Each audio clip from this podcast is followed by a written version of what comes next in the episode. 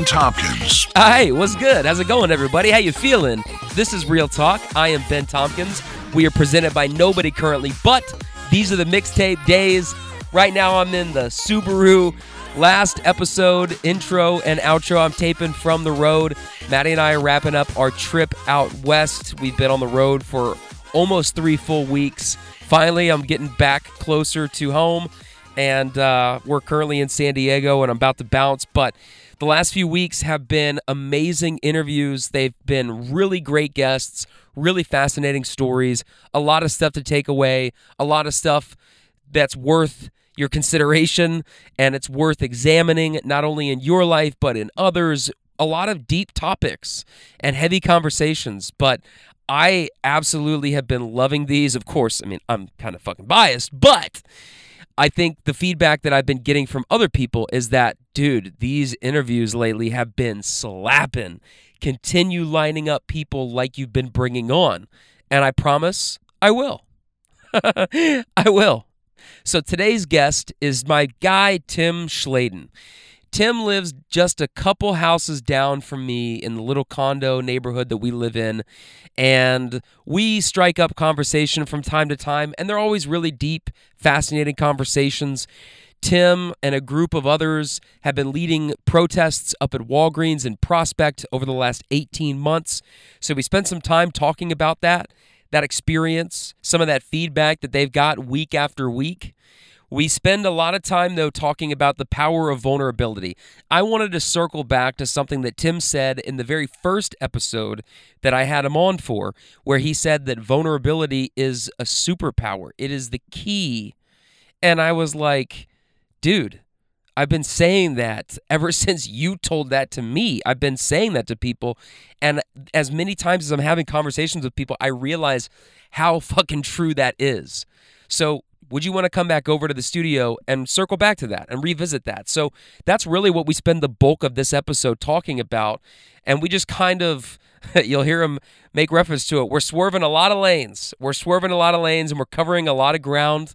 But we always find a way to tie it back into what we're talking about.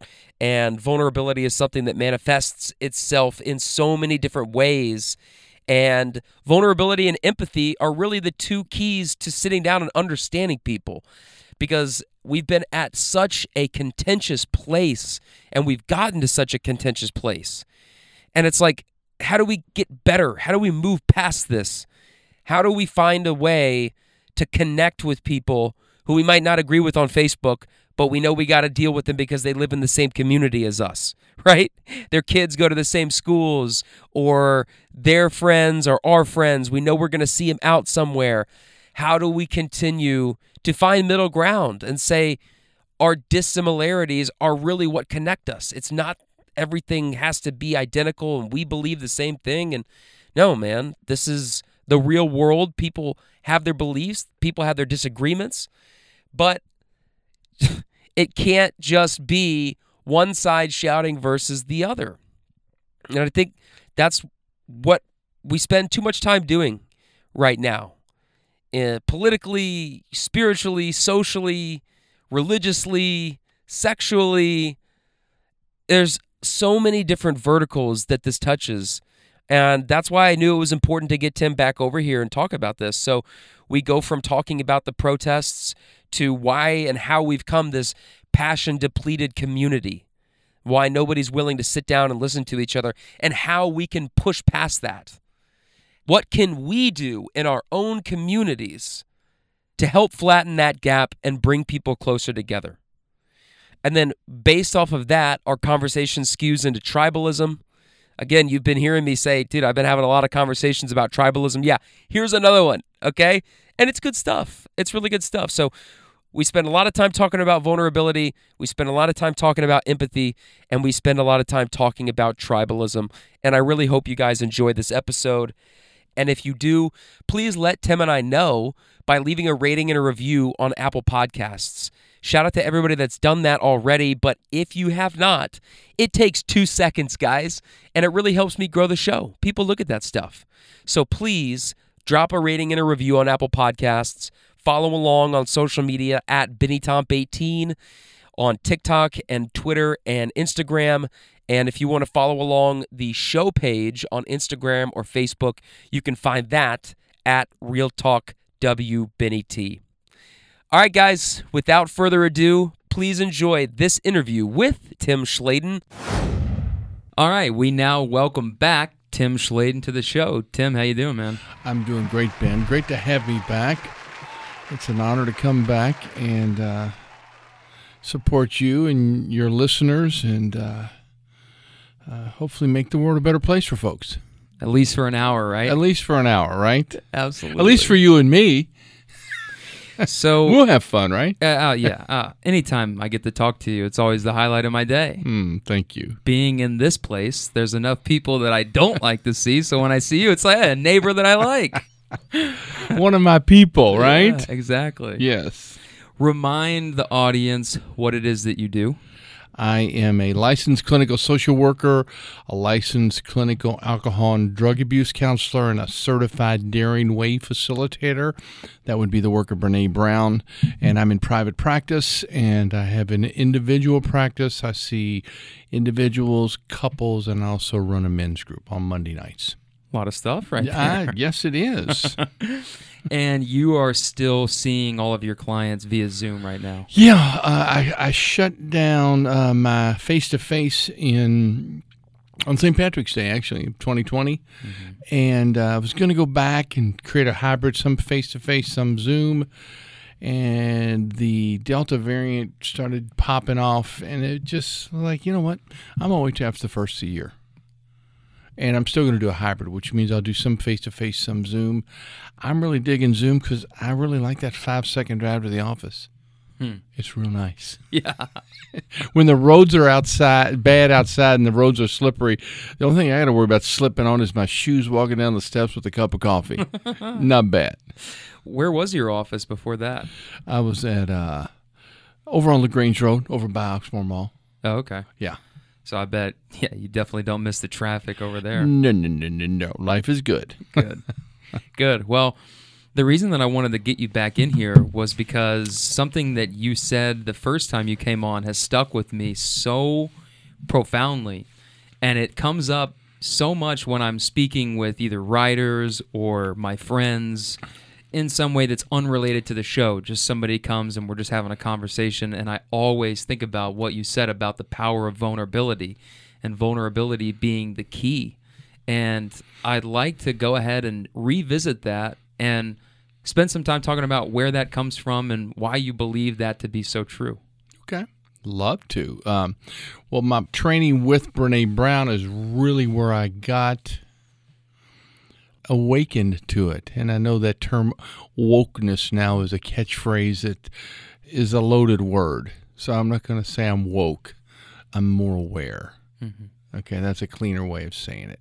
So Brene, I saw Brene in a TED talk actually on YouTube eh, seven, eight years ago, and, and that was the copy of her TED talk was the power of vulnerability, and I listened to it, and my jaw dropped because it was like it was a two by four in the head and a uh, a feathering tickle in the heart because what she was saying really rattled uh, this thing called the man box that I think most men live in, which is vulnerability is weakness.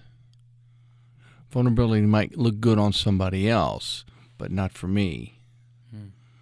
Because if I'm vulnerable, then the men or the world at large, at least my teaching were don't be vulnerable because they'll take advantage of you. Don't show that because that'll be a sign of weakness. And if you're weak, then watch out, right? Mm-hmm. I think the same holds true for women, but just from a little different perspective, meaning if they really show their vulnerability, just the system of misogyny and patriarchy in that harms women in that way. So women armor up their hearts just like men armor up our hearts. Mm-hmm. So I, I, as a heterosexual man, I fall in love with a woman, and she's got an armored heart, and I've got an armored heart, and our hearts are bleeding to reach and love on each other. But it's got to get through all this rusty old muck of teachings that says don't be that, which I learned Big boys don't cry. If you don't quit crying, I'll give you something to cry about. I know that one. Right? Yeah. Don't be a girl. Mm-hmm. Right? Mm-hmm. Think about that. Telling a man, telling a boy at 12 or 10 or 6, don't be a girl, is actually teaching him to not appreciate girls and women, actually. Mm-hmm. Don't be like that. So if you're told not to be like that, how can you really appreciate it? Wow. Okay? Yeah. So uh, that's a long. I, I, feel like I'm getting preachy. Uh, it's a, hallelujah, brother. we like going deep. hallelujah, brother. Uh, so that's a long way of saying I learned it from well-intended people that were misinformed, who learned it from well-intended people who were misinformed. So I think this thing called vulnerability and the okayness of it, and letting it present itself more and more as a way of being, is breaking generations of teachings from my family's history that says don't do that. Mm-hmm. Okay. I mean, your family history probably has a little bit of the same sampling in there, right? Absolutely. I mean, we come from a Italian Catholic culture that was dominant on my dad's side of the family, and five brothers, no women in the family besides the ones that married in, who really didn't ever feel comfortable having a voice because it was always don't betray your husband, don't take sides against the family. Had a lot of that gender policing in ways that you would mm-hmm. talk about don't be this you can't play with that or don't be interested in this and Right.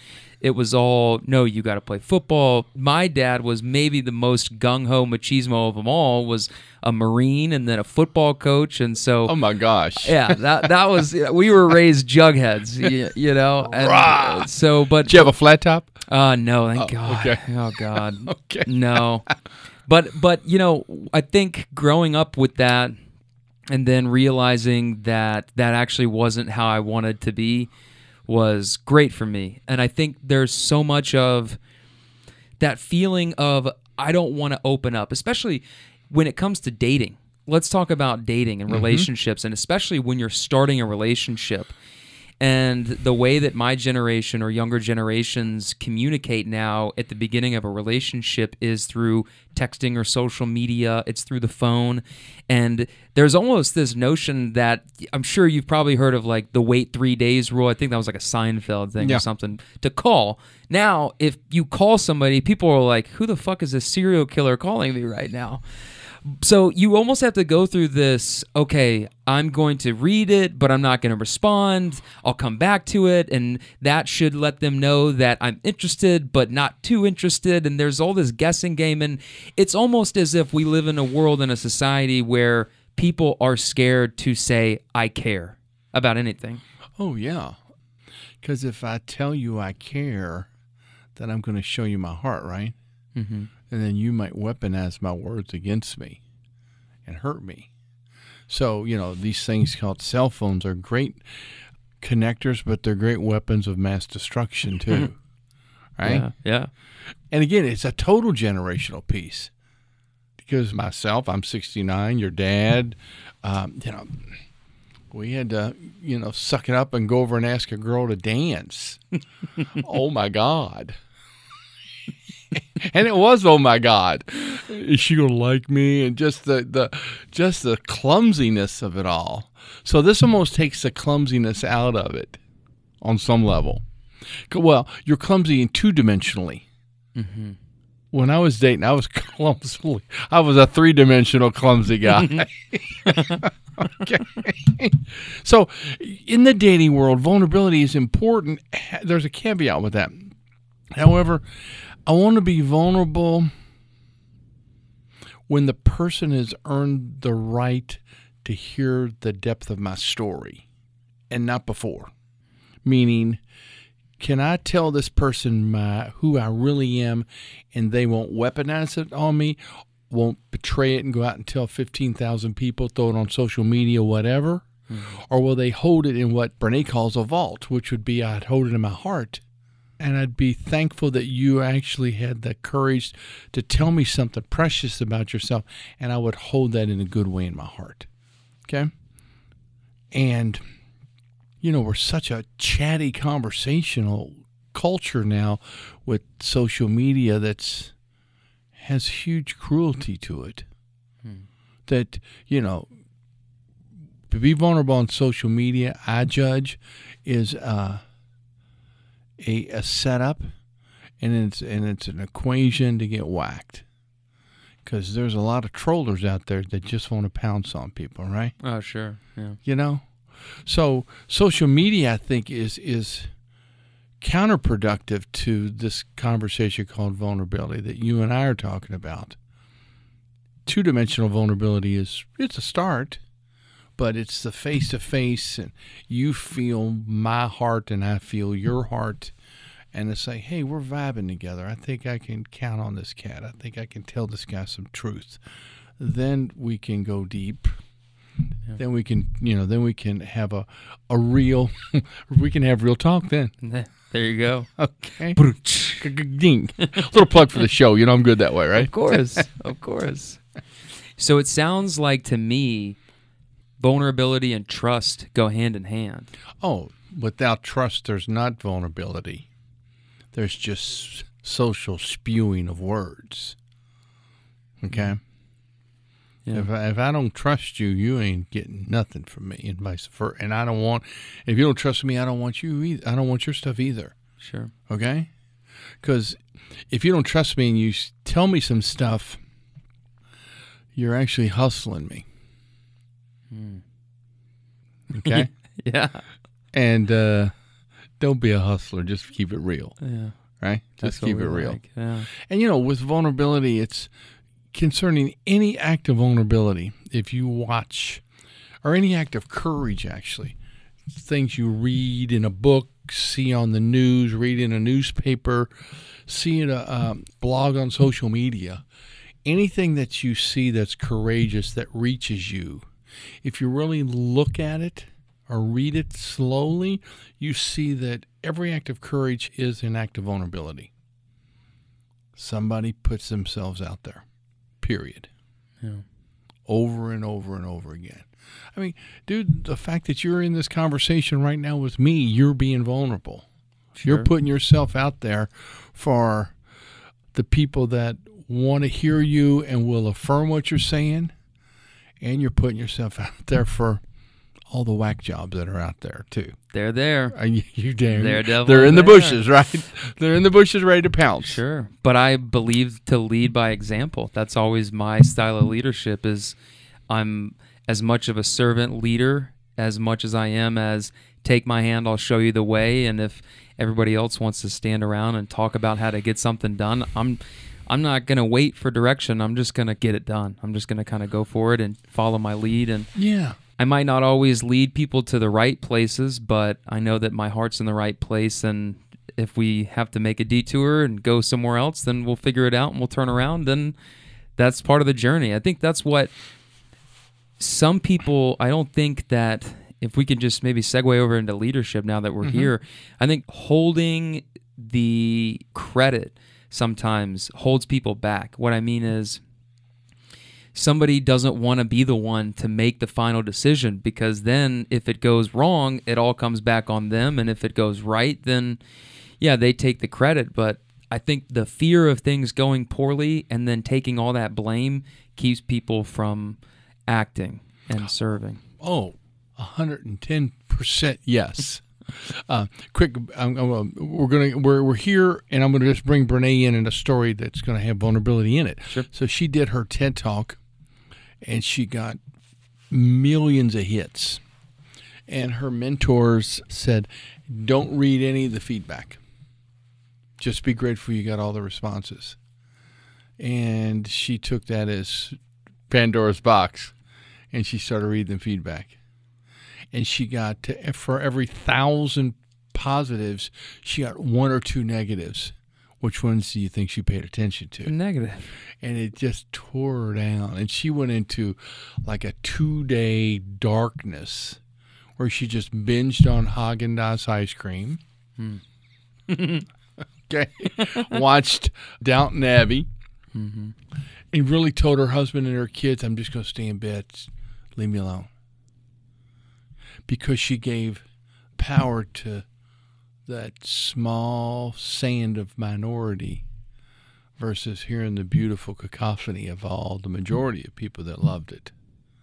So again, the teaching as far as it back to leadership now is that if in my heart of hearts it's the right decision, then you stand in it and you go with it. Yeah. And if it's the wrong decision, wrong decisions don't define who I am as a man. Wrong decisions just give me an opportunity to fall down, get up, dust my pants off and my knees off, look somebody in the eye and said, Yeah, you know, I, I kind of struck out on that one, didn't I?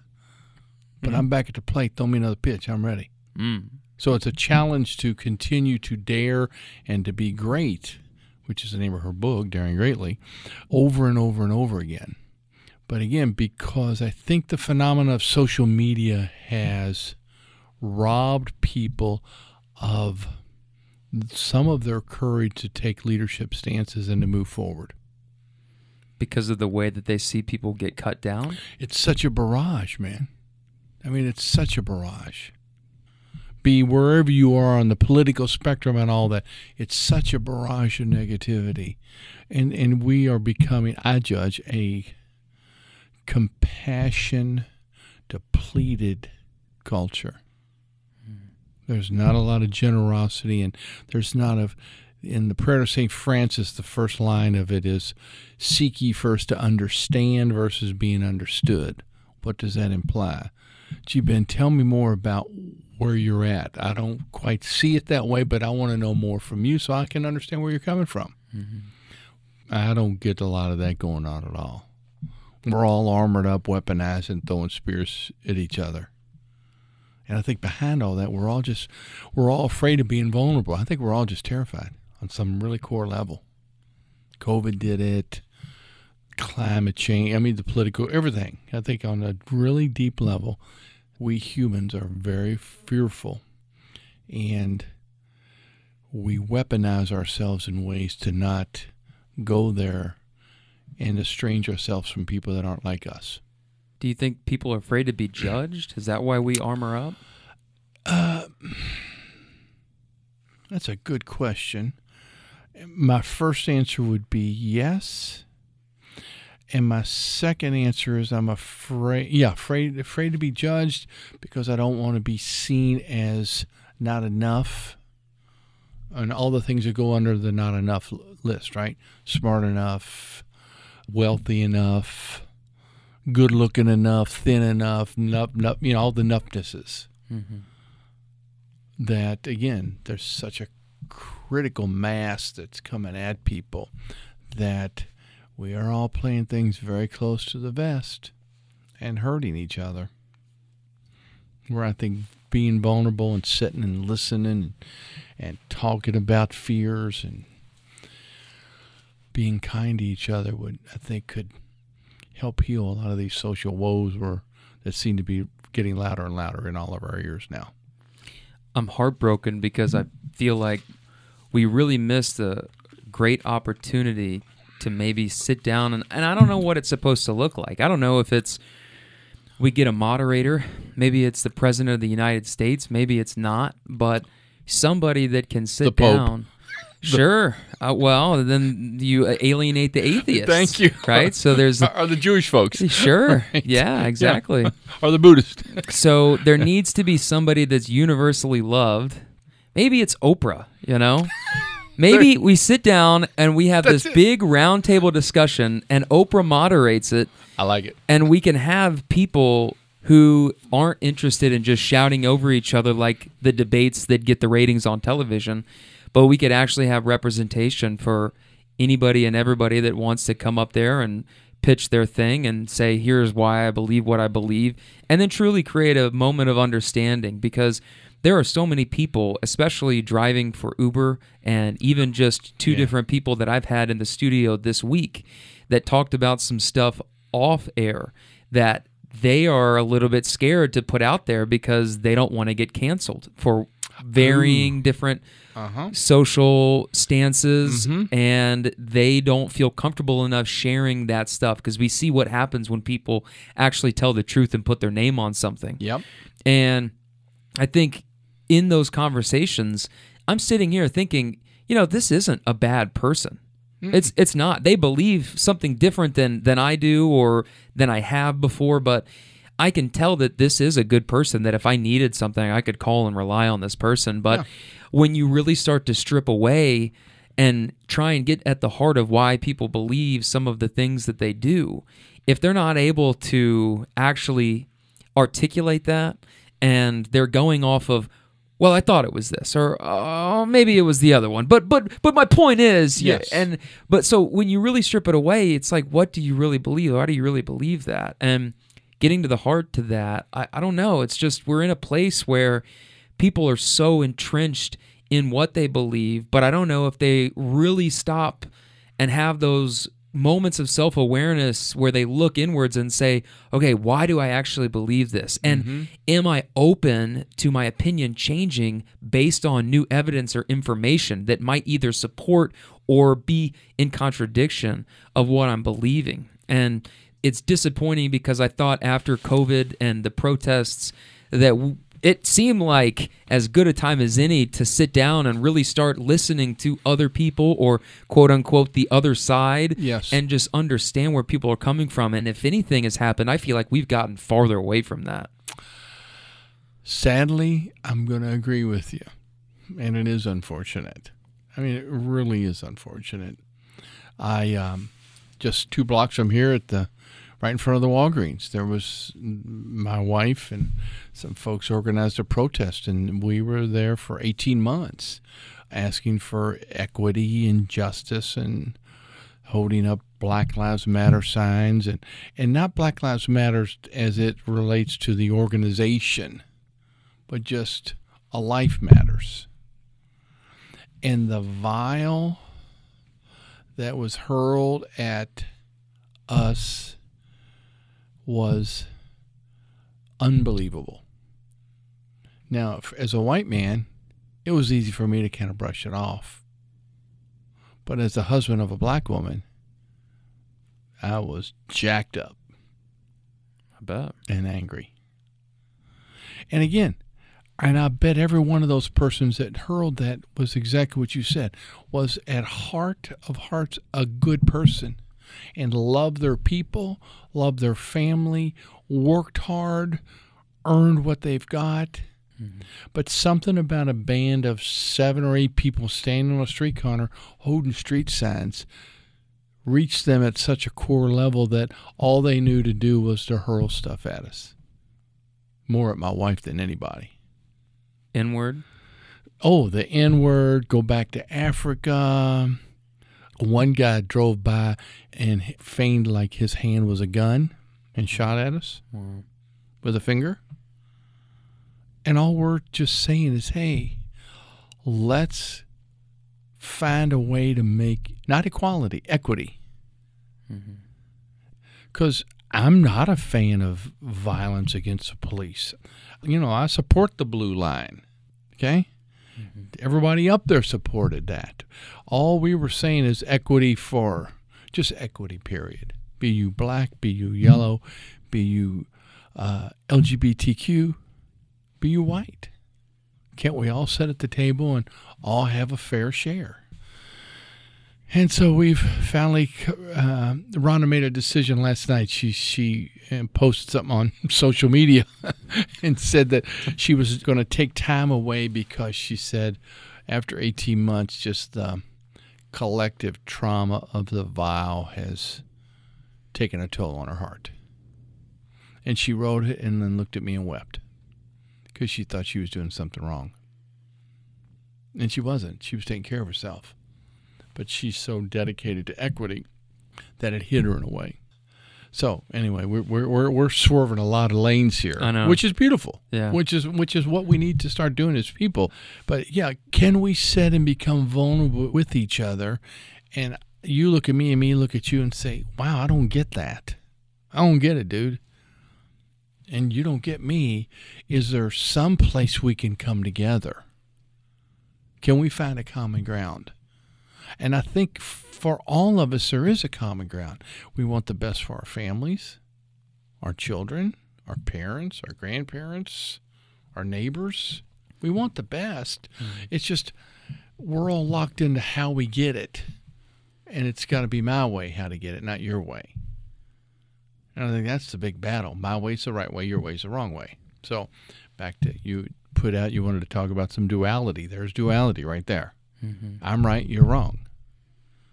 And nothing's going to convince me that you have anything to offer because I've already convinced myself you're wrong. And it's like, and, and you've convinced yourself that I'm wrong. So I think we're screwed. Yeah.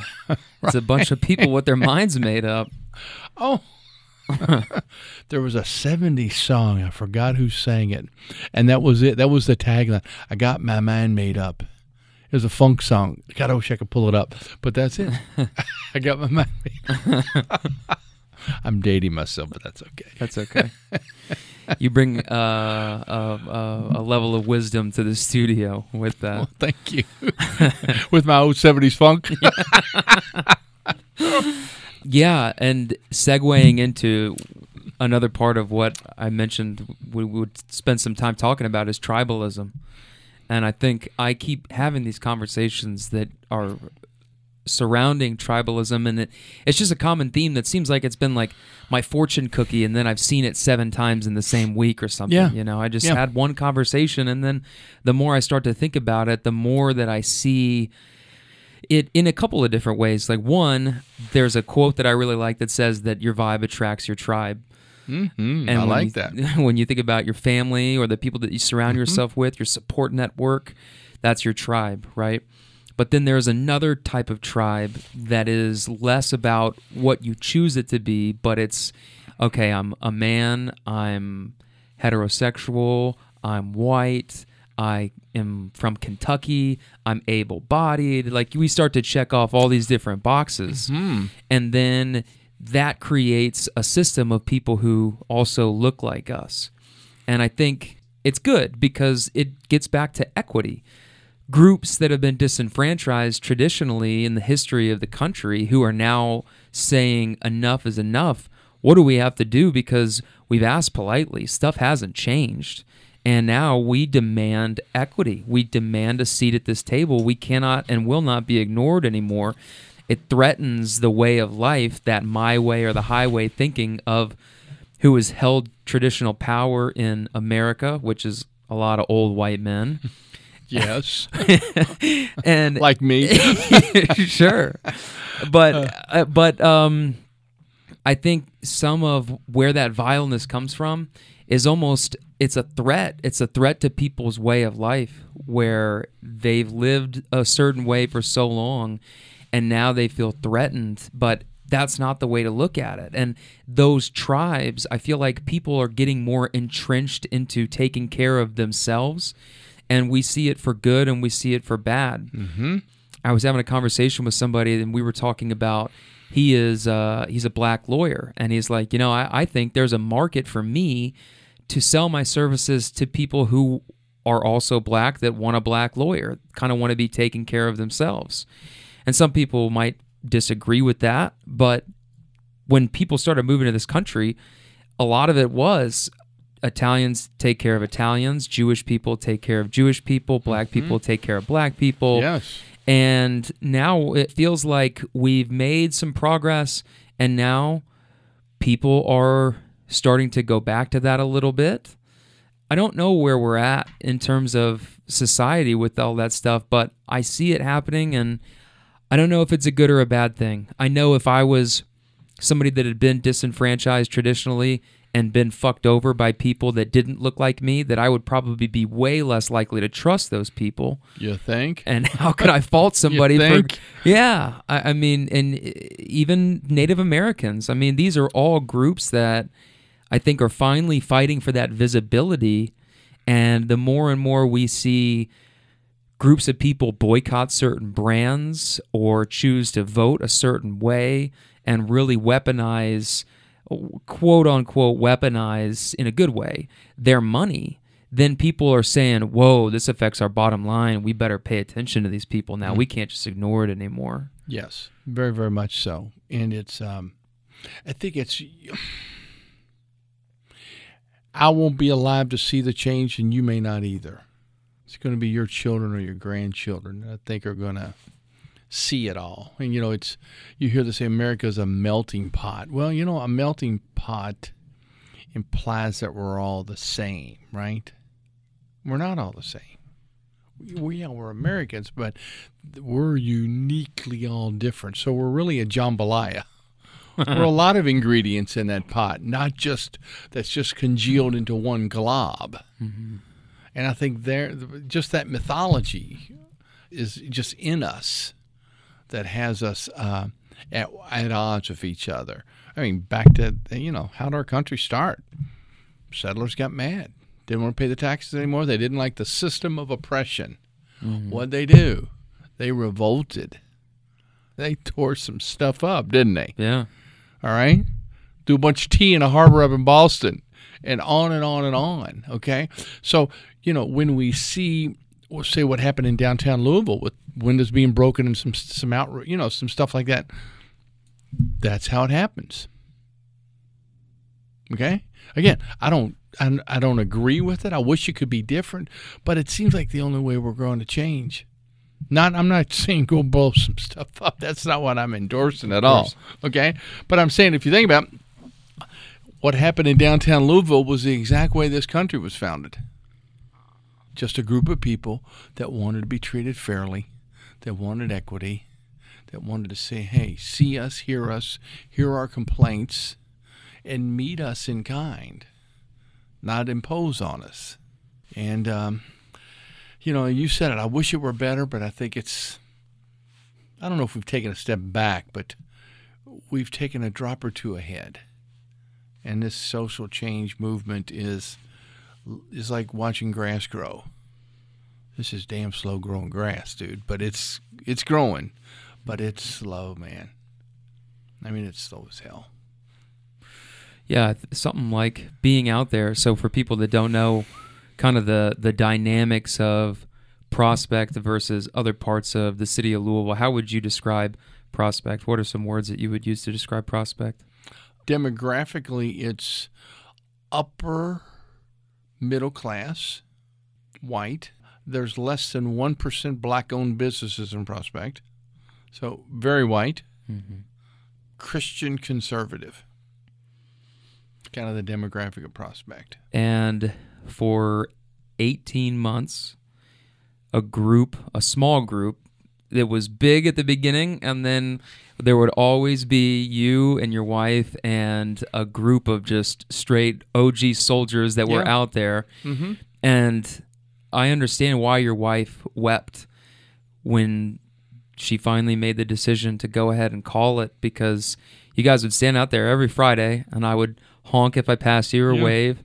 And it was something that at what point, yeah, when do you fold up that table? When do you say, we've done enough or we've done what we were intended to do? And when do you feel like it's okay to to walk away from that because the fight's never over that grass is growing just at such a slow race or slow pace but who whose job is it to stand there day in and day out or week in and week out and do that The people with the power, actually.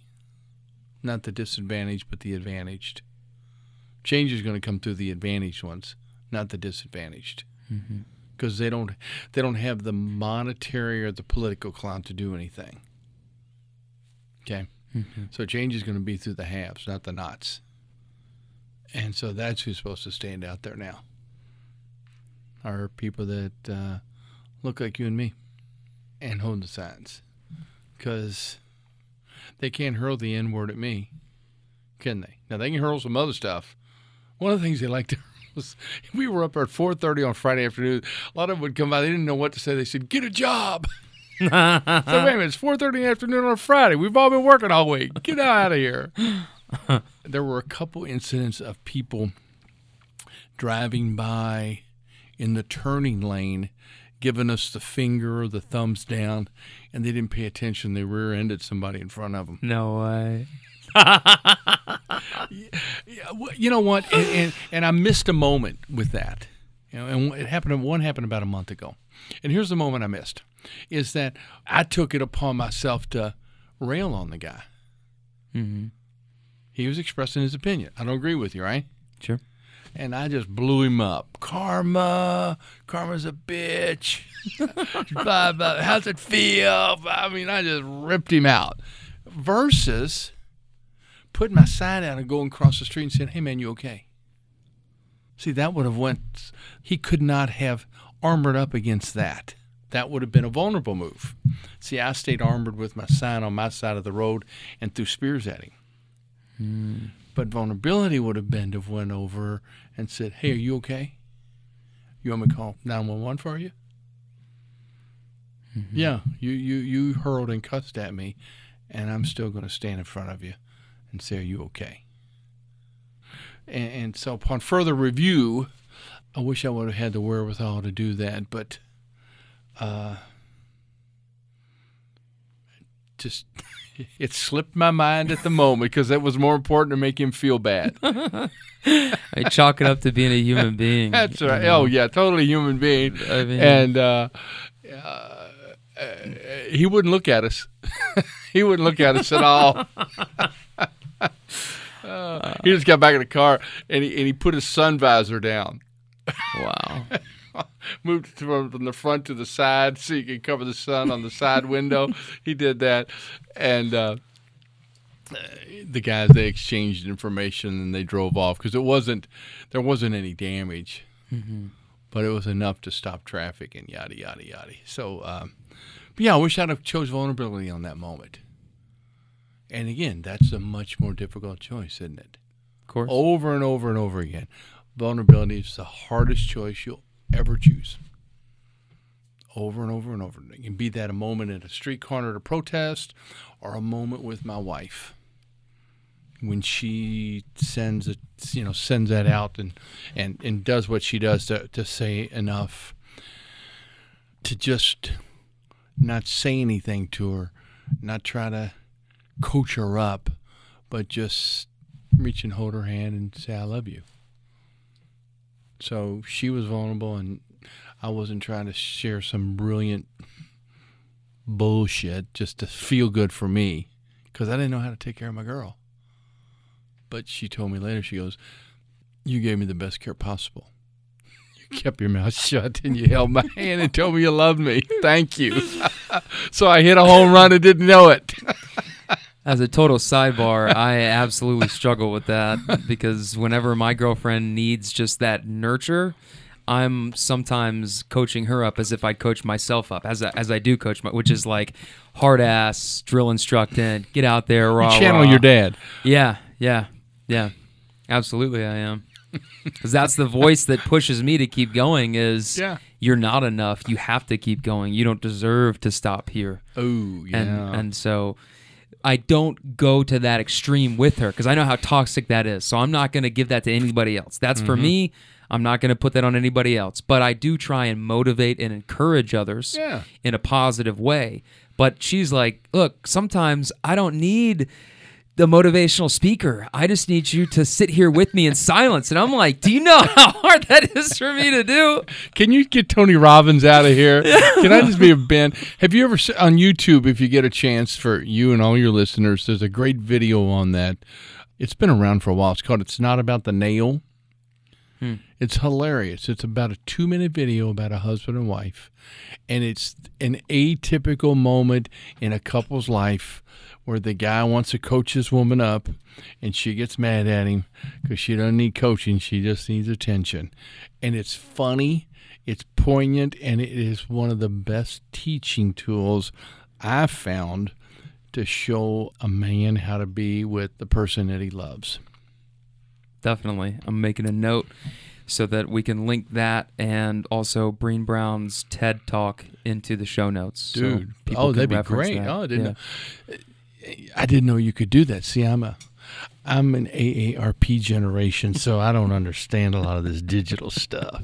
That's what you got the kid for. That's why I got you here, Yeah, man. Working, baby. yeah, we've swerved a lot of different lanes. That's how I mean. Typically, that's why you know people were like, "Hey, okay, well, can you give me a really structured list of topics and questions you're going to ask, and how do I prepare?" And I'm just like, "Dude, just come in and be you, and be ready to be honest and open." Because we're the way that my brain works, we can start talking about this. We'll end up here and here, and maybe if I'm really on top of my shit, I'll find a way to circle it back so we can make it sound like we were supposed to land in that moment, but. It's always, but I find that these conda conversations are definitely better than me reading off of a list and trying to ask the perfect question or oh, say the right thing. It's just like Yeah. that's not real. This is real. Well, and, and you, back to where we started again. Uh, let's just keep linking it back through that lens. Reading off a list, the questions you've prepared and you've sent me has us having an elevator conversation. Okay? What do you mean by that? Meaning, well, an elevator conversation is one, you don't look at each other in an elevator, right? Oh, okay. How you doing? I'm okay. Right? So it's kind of like drive-by conversation Gotcha. right? There's no connection, there's no reaching deeper. It's just it's a head chat versus a heart and a gut chat. And uh, what I liked the last time we met and, and this time is that, you know, it's about having uh, heart and gut conversations. And again, that's what we've been talking about. How do we sit together and have heart and gut conversations? about our terrors and look at each other and say, Me too. Everybody out there has it. Same again, I'm getting preachy. So again, how do we keep looping back to be vulnerable, to make the hard, courageous choice to be vulnerable? Courage is a Latin word which means of the heart, not about dodging bullets, running up a hill in a battlefield. That is courageous, but its original meaning was to be of your heart. Interesting. So again, every time you see an act of courage on TV, you see someone in their heart wanting to help another human, right? Mm-hmm. Total vulnerability because they're being in their heart, and their heart says, "This person needs a hand, needs help, is hurting, and the best of my humanity wants to reach to their humanity and give them a hand out." We ain't reaching much these days, Sadly not. right? Sadly not. This is my corner prospect Walgreens moment every time I bring a guest on Yeah. or when I have conversations with total strangers that totally contradict my system of beliefs. Mm-hmm. What I find interesting is I usually will be quiet first. I'll ask them why they think that to truly try and understand where they're coming from. Right. And sometimes, not all the time, sometimes it's really disheartening when it's okay, now I've listened to you. Now let me tell you how I feel. Let me show you what's inside my heart. Suddenly that's when, oh, what time is it? I gotta go. Or yeah, no, no, and they they shut down. And it's just Right. like, well, okay, great. I guess it's not a waste of time because it'll do me good in the future to understand maybe mm-hmm. somebody that shares that similar belief now that I've taken the time to understand it. But there are some people that they want to be heard, but they don't also want to listen.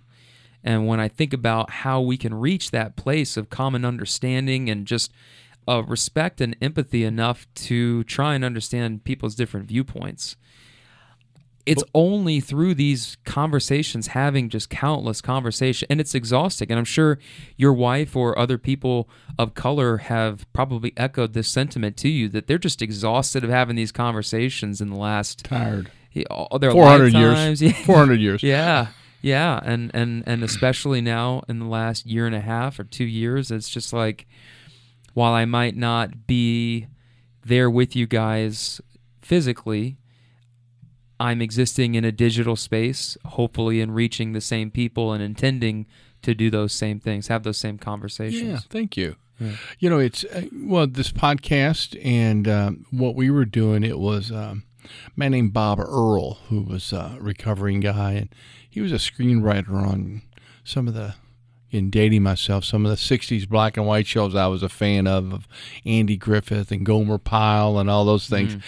He always said that it was his purpose was to comfort the disturbed. Then he paused, and then he said, and then you get a wry smile on his face, and to disturb the comforted. okay, which is really John Lewis's statement of "Let's get in some good trouble," right? Sure.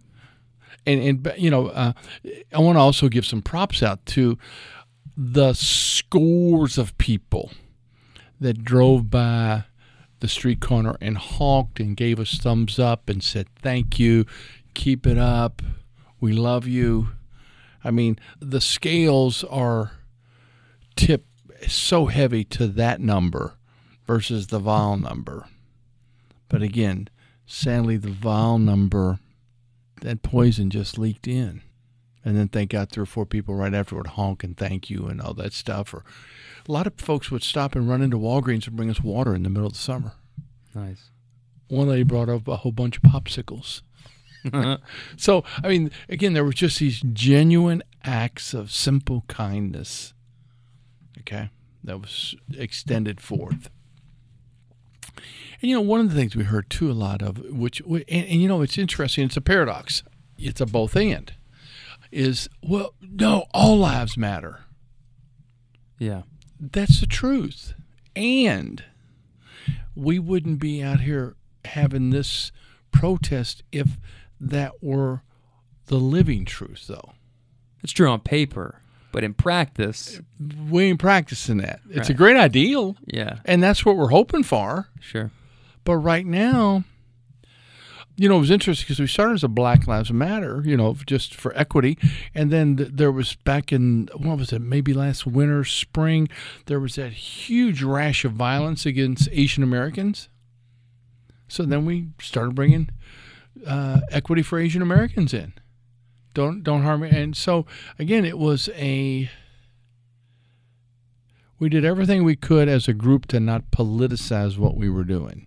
Because some people brought back in the fall of last year wanted to put up political signs, right? Candidate signs. And we said, no, no, we're not here for that.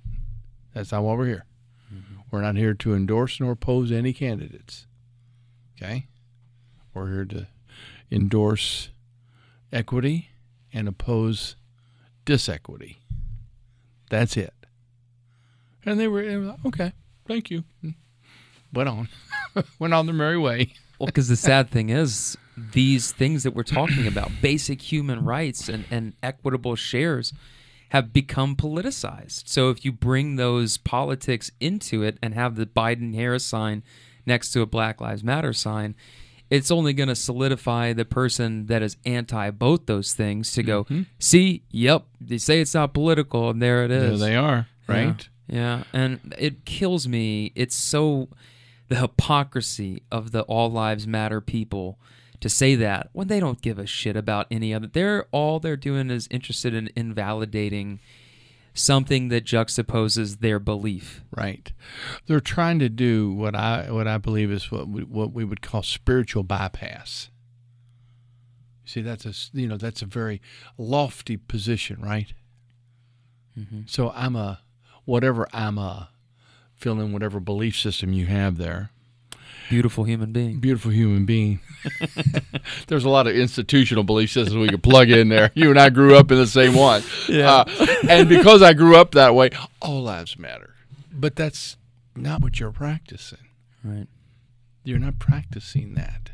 And yeah. So it's again, how do we stay vulnerable? For I think for folks like you and me, the f- part that that bears my vulnerability in this dialogue is to be aware of it's not a personal it's it's a system. I grew up in a system that is disequitable hmm. okay? Mm-hmm. And because i grew up in it then i profit from it i believe Culpability. some people call that white privilege. Some people rail against that statement. I do believe I have privilege as a white man. I have privilege to be at a meeting and speak freely. I have a privilege to make about 30 cents more on the dollar than women. That's a pretty nice privilege. Mm-hmm. Okay? So when they start talking about my privilege, I get afraid I'm gonna lose, I'm gonna lose my juice. but the truth is, I'm not. I'm actually going to get more juice because there'll be more players on the field of equity and more equal sharing means I actually get more than less. But my mind says if I give any, I'm losing. So I protect my causes. Well, too often we think of things as a zero sum game.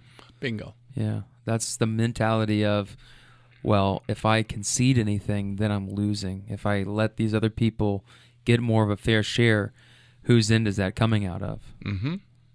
I think for me again is that what I've learned is that what's behind all of that for me is just this huge piece of shame. That again, I didn't earn the shame; it was given to me. So when someone calls me out on my my um, it was interesting. You used the word ableism, which is good, and I've caught myself using a word. I was getting ready to say, calls me out of my blindness. Well, I was asked by someone to look at using that word because what does that say to a blind person, right? Mm-hmm. So my unawareness, Mm-hmm. much kinder word, right? Sure. So in my unawareness, I have profited and acted in ways that have hurt people. I don't know I'm doing it, but it has had a ripple effect. So when I slow down and I look at it and I, and I really broaden the lens and kind of look at the collateral issues, damage, destruction, hurt, let's say, let's just stay with hurt. Sure. Hurt. And to think that I was a co conspirator in that it crushes me to my core because I could never see myself personally being that. And personally, I'm not. Okay? But in my unawareness, I live that day and night. But personally, I'm not. It's not your intention to be harmful, but I think that's why when you're talking about it's now up to people who are in power to have some of these conversations and it's up to some white people to educate some other white people on privilege or white guilt what we're talking about here or mm-hmm. any of these things it's to educate so that we don't have these yeah, call them blind spots, call it an unawareness. But mm-hmm. like what you were saying, another example of that would be growing up. I'm sure it was the same for both of us, but at some point in the last 15 years, we've really started as a society to take away terms like that's gay or using those as something that we don't like. You know, that's Thank goodness. stupid. Yeah, right. But when you're in sixth grade, everybody's saying it, you don't really think about it. It Yeah. wasn't really until that Macklemore song came out. Yes. As sad as that is to say, because that's like a 2013, 14 song. But here's a guy talking about when you say something is gay and you use it in that context, you're saying that it's synonymous with the lesser. That's sad. That's Yeah. the words that we use are really, really important. And I think now we're asking people and demanding that people are more aware of their words. Right. And I think people who have lived with all of these privileges now think I can't be bothered with this stuff. I don't want to learn about what it means to be anti racist or any of these themes that have come up in the last two years. It's just, well, you're asking me to do some work or maybe even look at what part I had in this culpability or my lineage, and I don't want to do that. You've disturbed my comfort. Boom. Don't you dare do that to me. Don't you dare do that to me. I was with a, uh, I'm, I'm doing a workshop with my wife, and it's entitled Unpacking Power, Privilege, and Difference. And so each week you look at a different ism. And last week we were looking at uh, heterosexism, and that as the power norm. Anything that's not is less than, right? Sure. no power. And there was a, a a person in there that was speaking to exactly what you said that they knew they were LGBTQ when they were in about the fourth or fifth grade. And they said, and all the words and all the slurs they heard were like little darts and arrows into their hearts and souls when their peers, just kids, were saying that stuff. And they said, and I know they didn't know what they were saying. They were just saying it because people before them said it, and people before them said it, and da da da da da.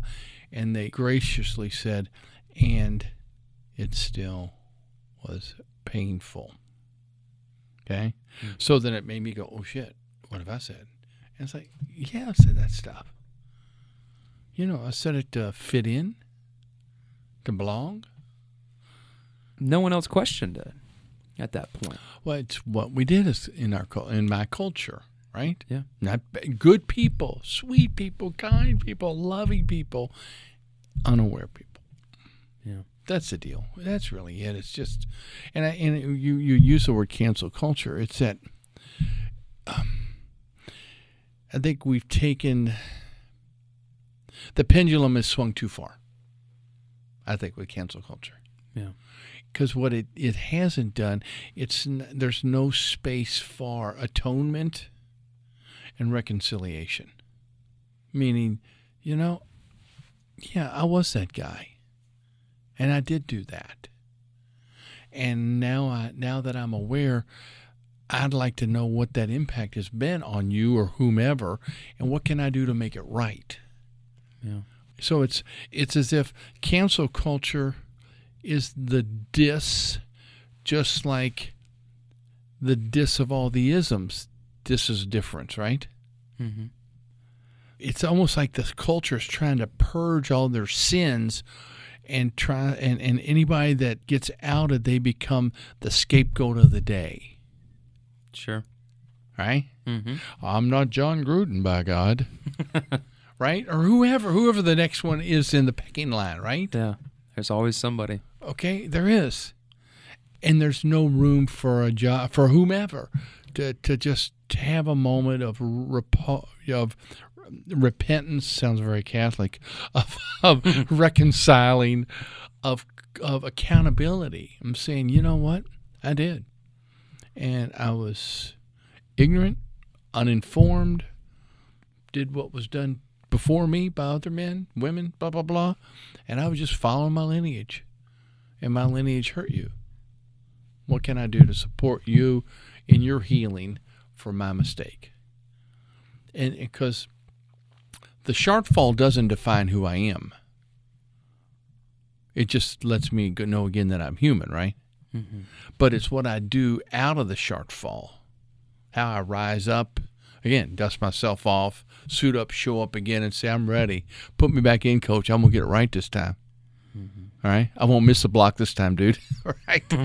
That's what defines me is that I'm willing to take the hit and the loss and the tumble and then rise up and stay in my fullness, not run away and hide because I was exposed as uh, making a mistake. Sure. Because if I run away, then I've really converted all that into huge amounts of shame. It's kind of like, did you ever watch Game of Thrones? Mm-hmm. Okay, so there's a, I think it was the, I think it was the second last season. The season ender was when those priests stripped Cersei of all her clothes, Yep. and they had the nun behind her ringing that bell, going shame, shame. I mean, that's the weaponized version of, or the, the movie version of cancel culture now. Yeah. And what everybody do? They threw tomatoes and lettuce and cabbage and all kind of stuff. I think that was my grandma that Right. on that show. I had that nun in school, grade school, over at St. Stephen Martyr. Uh, and, but sadly, you know, we're all picking up that bell, ringing it at them, Yeah. versus saying, "Hey, come sit and just tell me how you blew it. Yeah. Yeah. I tell wish, me how you blew it." I wish that that existed before, or there was some kind of a public trial or something like that. You know, Uh-huh. where where there was a moment to say, okay, do you want to walk this back, and do you want to know why this was actually wrong or out of bounds? Or are you committed to believing this no matter what? You're not going to change. And the sad thing is, I think people are willing to accept the fact that they might have been unaware and said something that was harmful that they never realized because how could they? Some people they've never been within a marginalized group. So they don't understand when they say something how badly it harms somebody. Mm-hmm. And when I hear people say, well, that's stupid or that is something that they shouldn't be canceled over, I mean, some things I think are justified, other things I think are like, a little bit ridiculous as well. But but I think that if at the heart of it people aren't willing to stop and say, "Oh, wait a second. It's not just a bunch of woke snowflakes trying to cancel me. Mm-hmm. It's because what I said actually has an impact and is harmful and is hurtful to people, people that I cannot relate to because I've never felt that hurt and I never have had someone sit me down and say, "This hurts me." Bingo. That's hard to hear too, man. Yeah, yeah, it is. We're wrapping up because you've got to get out of here. But I Damn, think time flew. Laura, we did, our tangents just lifted us off into another world, I didn't know it? I know it. What a delight. But um, just wrapping a ribbon on all this stuff. It's great discussion.